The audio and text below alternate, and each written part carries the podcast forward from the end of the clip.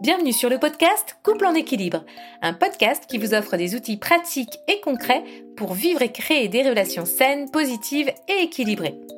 Je suis Anne-Laure Dabo, coach et thérapeute de couple et je vous accompagne à travers ce podcast pour vous aider à mieux comprendre et à mieux vivre vos relations. Je partagerai avec vous des contenus sur des sujets tels que la communication, les émotions, la confiance, l'intimité, sans oublier le fun dans le couple. Et oui, parce que même après 20 ans de vie de couple, le fun a encore sa place.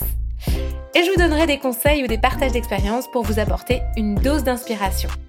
Alors, si ce podcast vous plaît, n'hésitez pas à laisser un avis, mettre 5 étoiles par exemple, ça lui permettra d'être diffusé encore plus largement. Bienvenue dans ce nouvel épisode de podcast où nous allons explorer la thématique de l'amour. Oui, nous allons parler de l'idée selon laquelle l'amour est une émotion passagère qui est renouvelable à l'infini. Nous aborderons également les événements qui favorisent l'amour et les conditions nécessaires pour qu'une relation amoureuse soit authentique et épanouissante. Tout d'abord, l'idée que l'amour est une émotion passagère peut sembler un peu paradoxale. On associe souvent l'amour à quelque chose de durable et de permanent, pourtant il est important de comprendre que les émotions, quelles qu'elles soient, positives ou négatives, sont des expériences qui ne durent pas éternellement.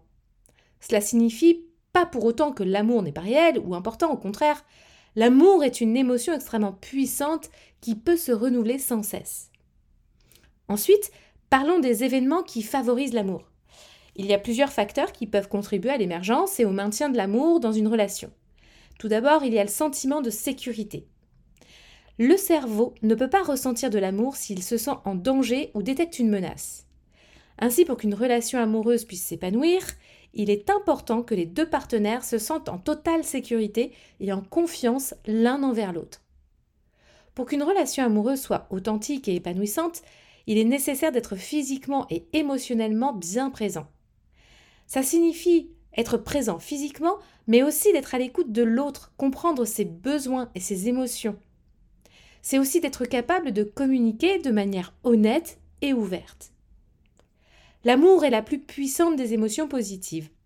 Elle est aussi essentielle pour notre santé mentale et notre épanouissement au même titre que la nourriture et l'oxygène. Lorsque deux personnes se relient et partagent une émotion positive, elles créent un lien profond. Ce lien peut se renforcer à travers l'accumulation de ces micro-moments d'amour. Alors qu'est-ce que c'est que les micro-moments d'amour ? Ce sont ces petits moments de connexion, de complicité et de partage qui se produisent dans une relation amoureuse. Ce sont des moments où l'on partage une émotion positive et où on l'est en synchronie, où il y a une intention mutuelle de bienveillance. Ces micro-moments sont essentiels car ils vont créer un lien de confiance et de sécurité entre les deux partenaires. Je vous donne un exemple. Vous êtes en couple et vous êtes au bord de la plage et vous assistez tous les deux au même moment à un coucher de soleil qui est juste magique.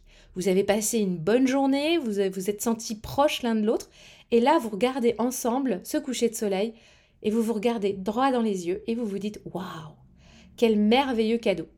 À ce moment-là, vous partagez un micro-moment d'amour. Alors, les recherches de la psychologue américaine Barbara Fredrickson ont été importantes dans la compréhension de l'importance des émotions positives, en particulier celle de l'amour. Elle a développé la théorie de l'élargissement et de la construction, qui suggère que les émotions positives ont un effet d'élargissement sur notre attention et notre perception, nous permettant d'être plus créatifs, de mieux résoudre les problèmes et de favoriser les relations sociales positives. Dans le cadre de cette théorie, Barbara Fredrickson a également développé la notion de ratio d'émotions positives et négatives, qui suggère que pour maintenir un bien-être psychologique optimal, il faut avoir un ratio de 3 émotions positives pour une seule négative. Vous imaginez un petit peu ? Et vous devez vivre, en résumé, vous devez vivre 3 émotions positives pour égaler une seule émotion négative. Ça laisse réfléchir. En d'autres termes, pour être heureux et épanoui, il est donc important de cultiver des émotions positives telles que l'amour, la joie et la gratitude.